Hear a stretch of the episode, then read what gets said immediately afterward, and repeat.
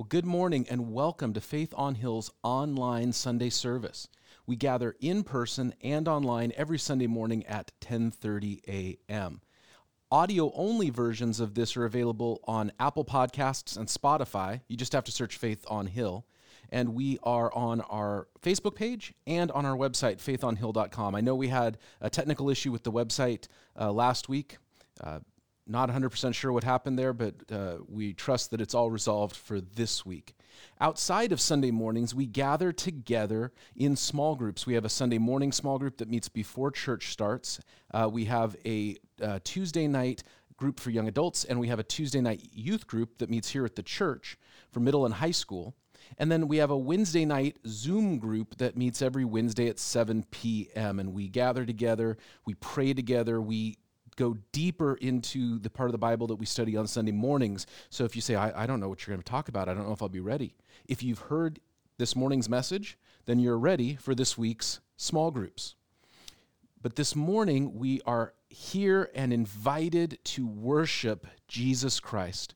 We worship Jesus in several different ways at Faith on Hill. Uh, we worship through the hearing and the teaching and the accepting of God's word, the scripture. And that's why we put such a high emphasis on Bible teaching. We worship God uh, by praying together. And we pray together in our small groups. We pray together. Um, at the end of this service, we'll be praying together. Worship isn't just singing, and we know that singing is, together is wonderful in person. It's particularly awesome around a campfire. But online, it's not the most effective. So we invite you to stay at the end of our time together for a time of worship through prayer. We also respond to God in worship through giving. And if you uh, consider this your church home, we invite you to support the work that God is doing here and to worship Jesus uh, through the giving of your resources. And you can go to faithonhill.com backslash give. And if this isn't your church home, you're just here watching a, a sermon, uh, you're welcomed. We're not here to take your money. If you have a need, let us know we're going to go in and continue our study in Christian living as we study the book of First John. And we're going to finish up chapter 1 this morning. So if you have a Bible, open to the book of First John, chapter 1.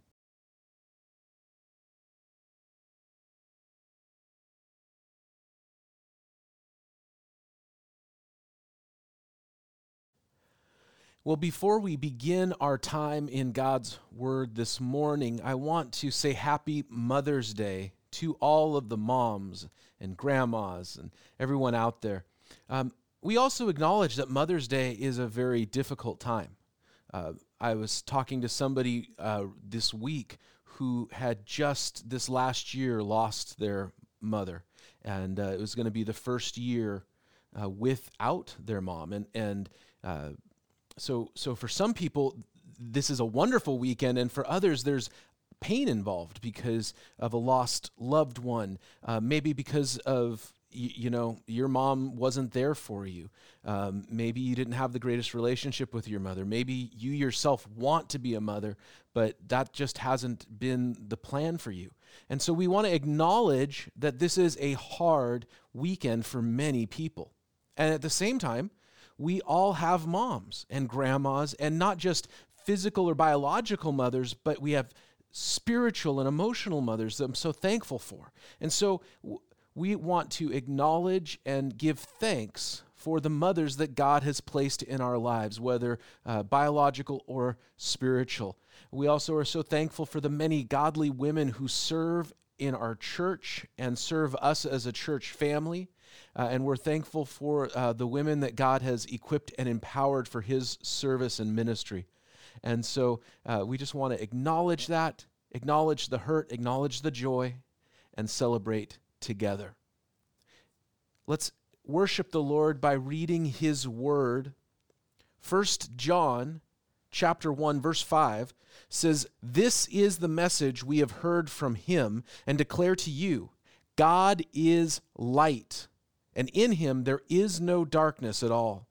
If we claim to have fellowship with him, and yet walk in darkness, we lie and do not live in the truth. But if we walk in the light, as he is in the light, we have fellowship with one another, and the blood of Jesus, his Son, purifies us from all sin. If we claim to be without sin, we deceive ourselves and the truth is not in us. If we confess our sins, He is faithful and just and will forgive our sins and purify us from all unrighteousness. If we claim that we have not sinned, we make Him out to be a liar, and His word is not in us. My dear children, I write this to you so that you will not sin. This is God's word, and we pray that God would give us, by His grace, the ability to receive it, accept it, and live in response to it. So, we're talking about Christian living. That's the big idea for the book of First John. And last week, we said that Christian living can't begin without the gospel.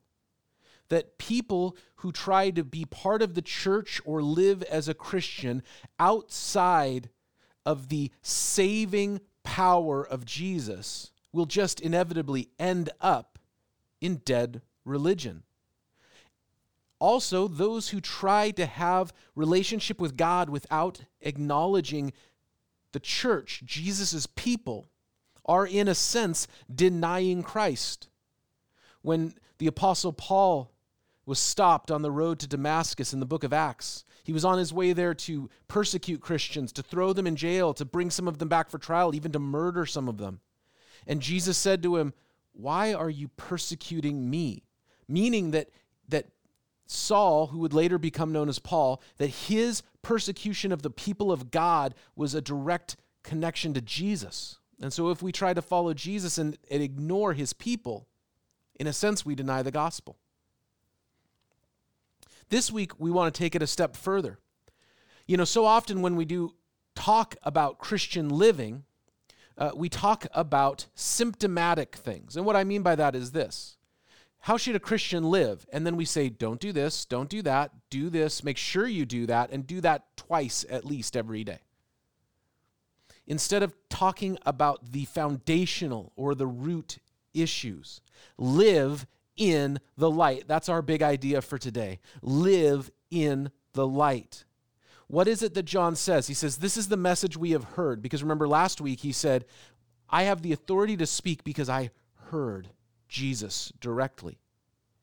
And he said, This is what we have heard, and we declare to you that God is light. I believe that is very important because it gives context to the verse that John will write later in our study of the book of First John God is love. And there are many people who say, God is love, therefore, whatever my definition of love is, that is what God is. And if anywhere in the Bible it says something other than what I believe to be love, then that obviously can't be God. But you see the flaw in that logic. God is now determined not on how he describes himself, not on how he presents himself. God is now determined based off of how I want him to be, how I define him. Now, here's the thing love is a very subjective thing. It's a very subjective word. I mean, I love mangoes. I love my kids. I love tacos. I love my wife. Very different things. The love that I have for baseball is not the same that I have for my mother. These are, are different things, but we use the same word. Now, that's why uh, you'll hear preachers talk about different words in the Greek for love, because there were different words. Uh, you would say, you know, phileo, Philadelphia, the, the brotherly family love, and then there was eros, that erotic love, and then there was uh, agape, which was a pure, selfless love. The love of God is agape love, it is selfless. But they have all these different words. When I lived in England, even though we're both speaking English, the English have a lot more words for rain than Americans do. What's it like outside? Oh, it's teeming a bit. That means that it's not a misty rain, but it's not a drizzle either. It's a little in between. When you have as much rain as they do on the British Isles, they have a lot of words for rain. We just have rain. drizzle. You know, we have a few words. And honestly, in Oregon, we should have more words. We should be at least at British level when it comes to words for rain. Love is a subjective thing, and you could use a lot of different words for it. But light is far less subjective. You know when it's light outside. Is it light outside? Yes. You know when it's dark. You know when the lights are turned on and when someone has turned them off. I remember when I was a kid, we went to Fort Casey up on Whidbey Island in the Puget Sound. And, and it's you know one of those old forts that are kind of all up and down the coast you know like you can go out to like astoria and warrenton and see the forts out there and um, go down to san francisco they have forts there um, and and up in, in Seattle area, if you go up onto the islands in Fort Casey, there's these old bunkers and gun emplacements, and uh, there's a place you can go and down this hall, and it is pitch black. It's a, some kind of storage room, but it's pitch black, and it's this thing. You know, kids go in there, right? Like you're eight, nine year old boy, and you're like, "Oh, I'm tough. I'm gonna go in there," and and then you go in, and you've never experienced a darkness like this. And so. Um, I remember going in there for the first time, you know, with my friends and my cousins or whatever, and I'm there and it's so black. Like there's no question there is an absence of light. And that is what this word means. When he says God is light, he uses the word phos. I'm not a Greek expert, but I can I can read a Greek dictionary and it and it means the absence of darkness. God is the absence of darkness. In him is light. And so when we say, oh, God is love, we have to give context to that. God is not love based off of my definition or your definition. God is love based on the light. God's love is pure, holy, selfless, without sin. So many times we ask ourselves, what's the most loving thing to do in this situation? And if it is condoning sin, then that's not loving. There's a difference between being loving towards somebody who is in sin or who is in rebellion to God and condoning an action. And so, what John is saying to us, the followers of Jesus, and understand this is to the followers of Jesus, He's saying God is light, and if we are his children, then we need to live in the light. And that is the question. How do you have, like, what is a relationship with God? Verse 6 says that if we claim to have fellowship with him and yet walk in the darkness, we lie and we do not live out the truth. The implication is that there are people who lie about this. There are people religious people, church going people, moral, quote unquote, people who lie about sin. But verse 7 says that if we walk in the light as he in the light, we have fellowship with one another, and the blood of Jesus purifies us from all sin. So the implication is if we are walking in the darkness, we are not where Jesus is. If we are walking in the darkness, then we are not where the people of God are. Relationship with God exists in the light. And John, who wrote this book, also wrote the Gospel of John, and he said that this is the truth in John chapter 1 that light came into this world, but people love the darkness, for our deeds are evil. We like living in the darkness, but that separates us. I've had friend after friend over the years who professed faith and then left, walked away from faith. But they didn't just walk away from faith, they started defriending people on Facebook, they started cutting people out of their life because it wasn't just God that they were cutting off, but they were cutting off those who were trying to live in the light. Uh, in fact, I would say it's more noticeable when a friend has done you know walked away from faith walked away from the church and then still wanted to maintain a relationship. And so there's people that i've i've kept relationship with over the years and i've been a little intentional about keeping relationship with them because it's like if they're still willing to talk to, to church people i want to keep that connection going because more times than not i find it's the other way around and it's not church people that are cutting them off that's sort of the you know, you want to believe somebody when they tell you their story. And I always want to give uh, a lot of grace to anyone telling me their story. And I, I think I've got a pretty good track record of acknowledging that the church has not always been a safe place for people.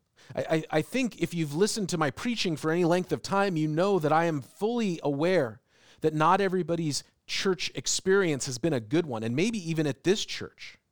And, and maybe for some reason you're watching this, and it, I wasn't even here. It was years ago, but for some reason you're watching this because you're still connected to Faith on Hill through social media or whatever. And, and you say, you know what? I, I had this, this, and this happen to me at that church. I wasn't there, but I'm the guy who's here now, and I'm willing to listen. And maybe something happened while I've been here, and you say, you know what? I have this, this, and this. Let me listen. I, I want to listen. That being said, I, I've had friends. I had a friend who was um, going off on on Facebook and you know saying all these things about his church upbringing and his experience and everything. And I, I messaged him and I said, Hey, I'm not going to call you out publicly, but you and I both know that was not your your experience. That that's like in a movie, right? That, that like you and I both know that your experience, like I'll be the first to acknowledge these things. But you and I both know that the majority of your experience was very positive. And he's like, oh, well, yeah. I mean, you know, I was more speaking in general terms. Like, no, you were just trying to make a point. What I'm saying is, is that if I want relationship with God, I have to live in the light because that's where Jesus is and that's where his people are.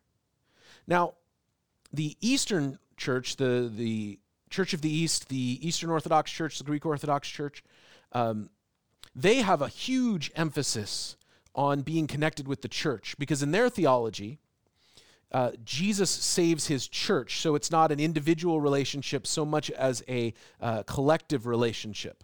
And I hope I'm explaining that right. And if you have uh, more experience with the Eastern Orthodox than I do, uh, and I have a very high opinion of uh, Eastern Orthodoxy, um, even though I don't agree with them on major points, but I have a high opinion.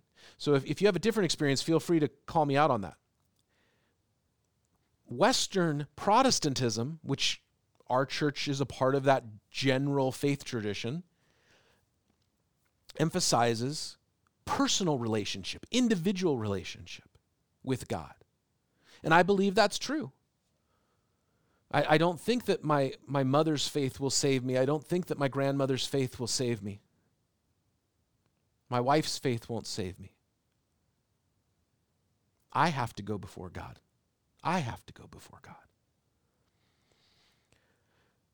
So while I don't hold to the Eastern Church's view of collectivism that way, I do believe we are saved into a collective. I individually, personally come before God.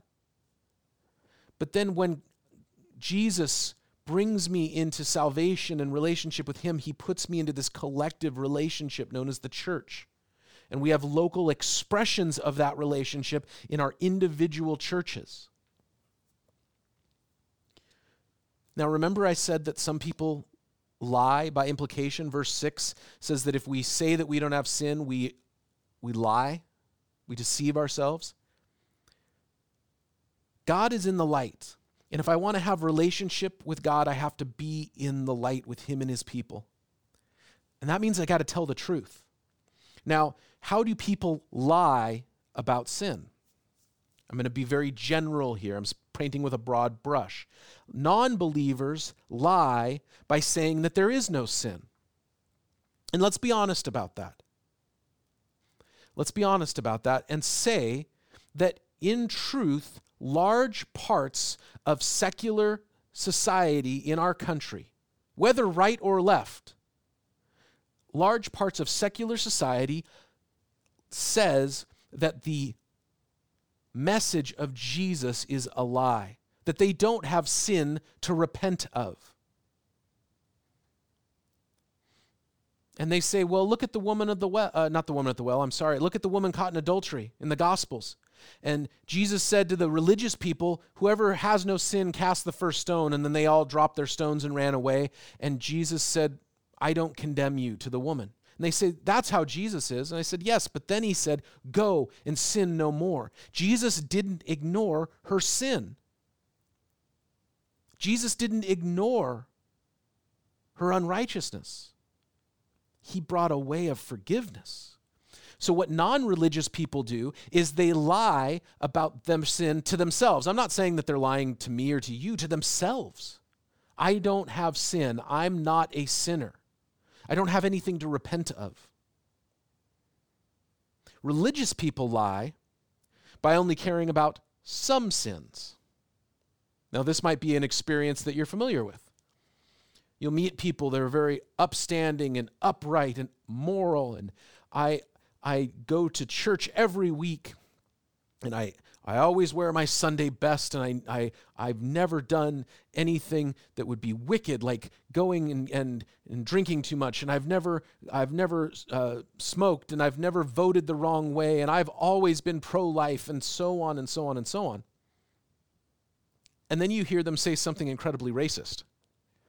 Or then you find out that um, they, they, they uh, totally ignore things like Romans 13 about respecting authorities, where you find out that, that um, you know, on the outside they care greatly about family. families, everything, but they also have like a second family.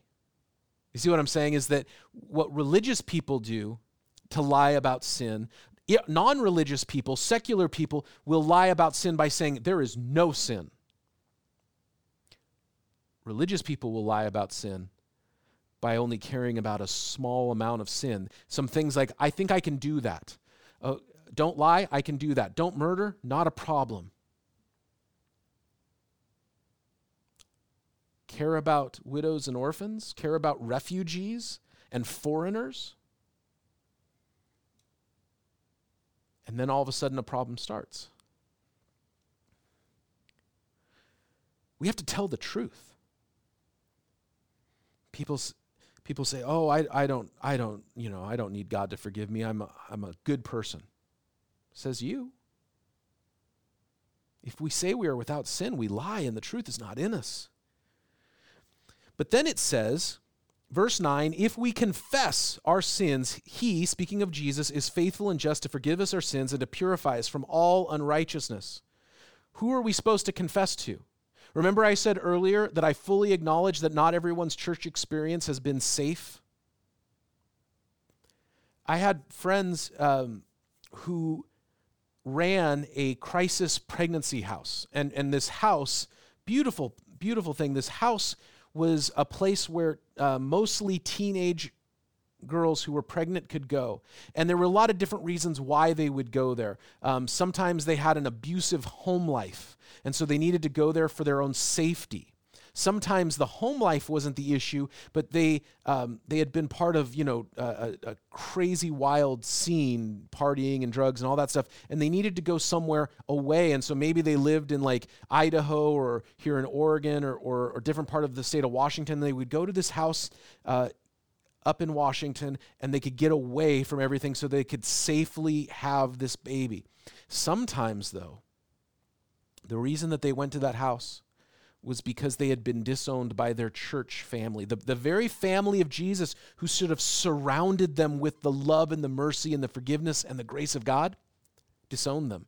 I heard terrible stories about young girls, 14, 15, 16 years old, who were made to get up in front of the entire church and confess their sin.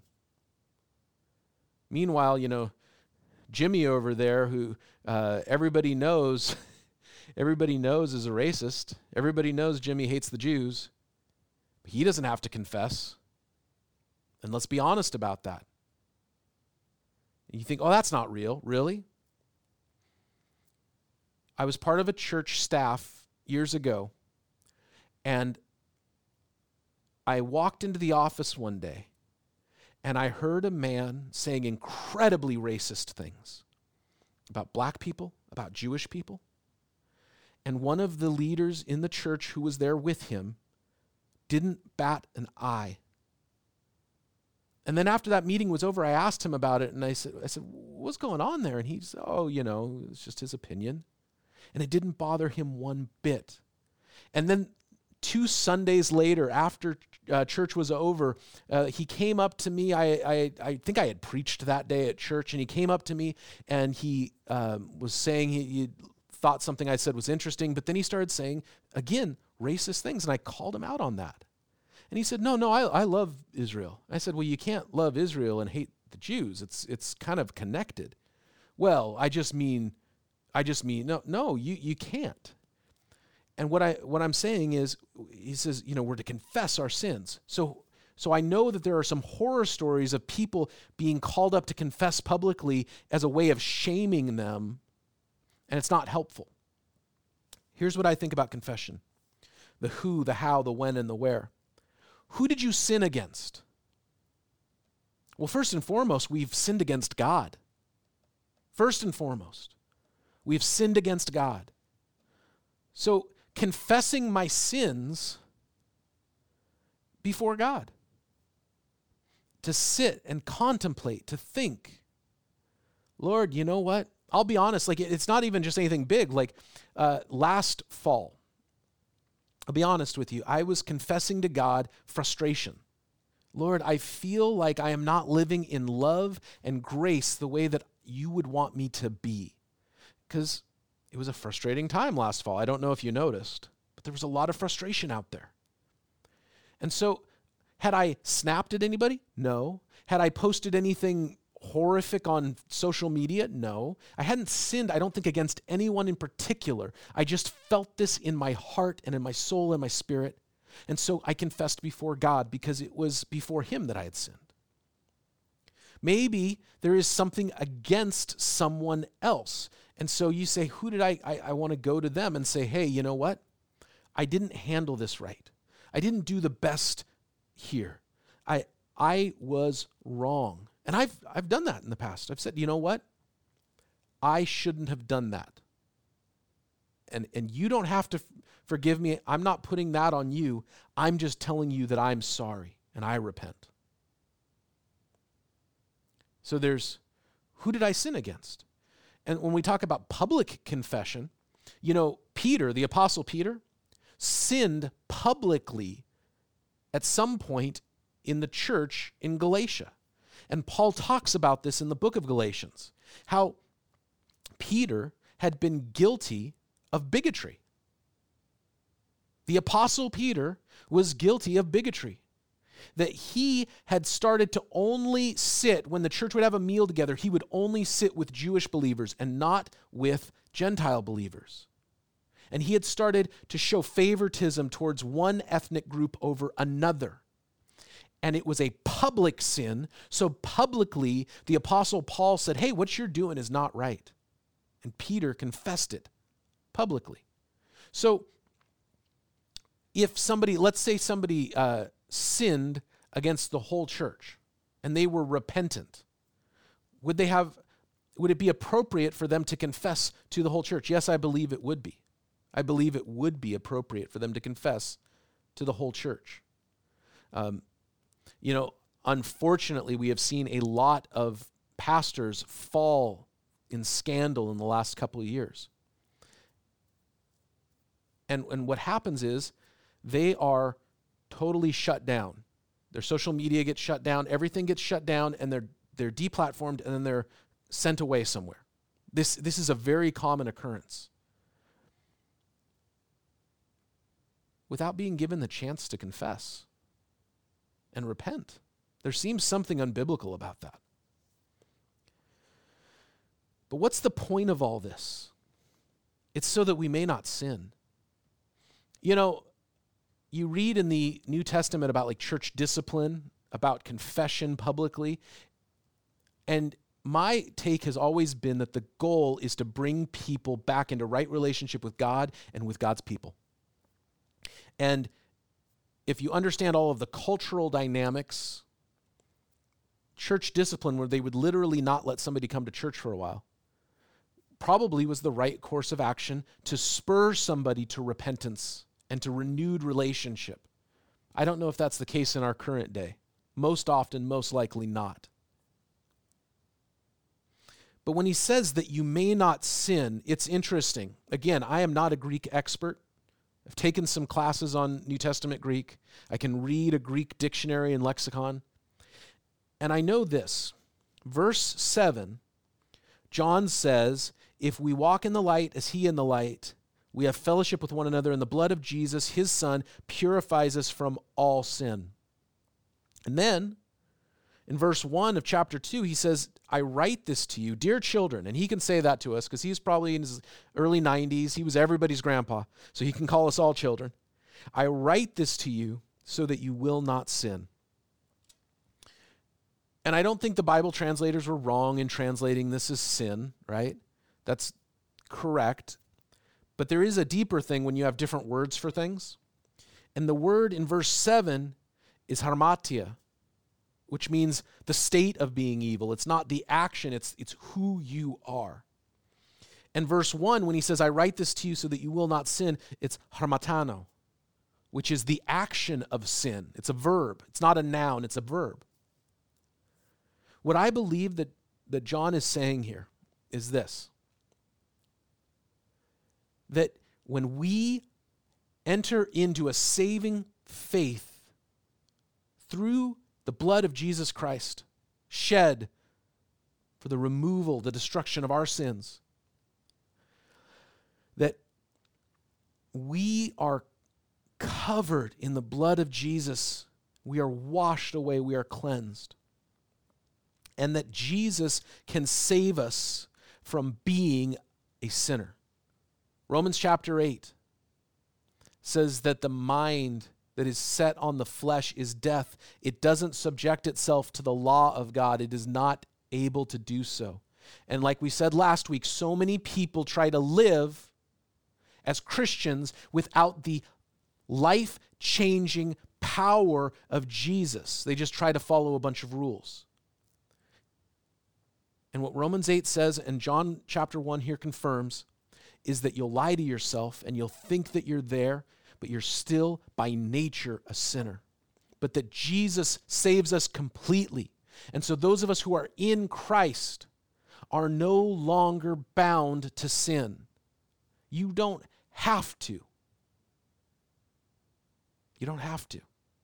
Does that mean that I'm never going to sin again? No, because he says in verse 1, I write this to you so that you may not sin. And we'll get into next week what that means. But he uses a different word, the actions of sin. Does, does that mean that I will never make a mistake again, that I will never lose my, my temper or have rage in my heart or have a selfish thought or action? Of course not. But what it means is that I and you can live as people whose intention, John Wesley is a great Christian uh, thinker and leader from a previous century. He talked about it about a purity of intention that my intention is for God. Does that mean I do everything right? No, because I'm not perfect. But it means that my my course, my compass is towards the things of the kingdom of heaven. And when I do sin, I know that Jesus can purify me and renew me and restore me and restore you. And if you're not a believer, if you don't have that relationship, that saving, life changing relationship with Jesus, cry out to Him. If you've been living, maybe a lot of people live in the faith of their mothers, their grandmothers, their wives. If you've been living in the faith of someone else, step into your own faith. And for those of us who are believers, and you say, I want Jesus, and I know that I, I I am in Christ, but it feels like I need that, that change, that purifying that John talks about so that my intention is always towards God. And when I do sin, that I will return to Him. Cry out for the Holy Spirit. Cry out for power to live in the light. And maybe the, the power, I'm going to get real practical for a minute here. Maybe the power you need to live in the light is to change your phone number. Maybe the power you need to live in the light is to put filtering software on all your devices. Maybe the power that you need to live in the light is to start going to meetings. Maybe the power that you need to live in the light is to openly confess your resentment, your rage, your bigotry. What is it that you need to do practically to live in the light? And know that when we do, we have an advocate before God. Jesus, who forgives our sins. And he brings us into this family of faith that is not always safe, I admit it, but I, our intention at Faith on Hill is to be a safe place. It's one of our three main goals a fun place, a safe place, and a Jesus place. That we would be a safe place for people coming to receive the grace of God. What, however, God has been speaking to you, however, God has revealed himself to you this morning, we invite you to respond to him as we're going to enter into a time of prayer. And we want to say Happy Mother's Day to all the moms, grandmas, and everyone out there. And for those who hurt today, we love you and God loves you. Let's pray together.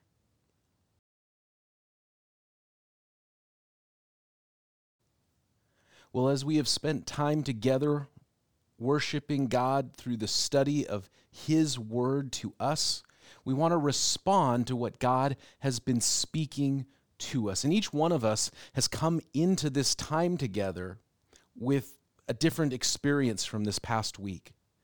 And so, whatever a posture of prayer is for you, whether it's folding your hands, whether it's raising your hands, whether it's seated or standing, I'd invite you to enter into a posture of prayer. I would also encourage you to make use of the pause button. One of the advantages of an online service or a podcast is the pause button. If you need to linger in prayer over a point or a subject or a concern, hit that pause button and you can always rejoin this time of guided prayer later. But as we enter a posture of prayer, I invite us to think about every word that we heard from the scripture through the Holy Spirit this morning. And I invite us to think about words that stood out to us in particular, thoughts that jumped into our head. Lord, I pray that you would seal those thoughts in our spirit, those words from your word in our souls. Where you have encouraged us, I pray that you would make that encouragement lasting. Where you have challenged us, I pray that we would respond to the challenging words that you have given us. And now I invite all of us to consider this past week, the past few days. Think about everything for which we have to be grateful. Think about everything that you would have over this last week that you would rejoice over. Name those things before God. Lord, I thank you I thank you for the answered prayer we have seen in the church. I thank you for the faith I've seen expressed through people who have asked for prayer. And now, Lord, I pray that you would make myself and anyone who hears my voice aware of your presence. Help me to be aware of my own emotions, my own feelings, how I feel about what your word said to us this morning, how I feel about the events of this last week as I considered them and pondered them. Not everything I have, I have to rejoice over. Some things are concerning, some things are troubling, some things are unknowns. I pray that you would fill me with faith for those things. Make me aware of my own emotions, Lord. The, the scripture says that the heart is deceitful and wicked. And I pray that you would remove the doubt and the uncertainty and the fear that creeps up in my emotions and replace that with peace and strength and faith through the working of the Holy Spirit. And Lord, as I look ahead for this next week, prepare me, prepare us to do the work you have for us and to live the life in the light that you have called us to live. We pray these things in Jesus' name. Amen. God bless you. We'll see you this week in our small groups and next week online at 10:30 a.m.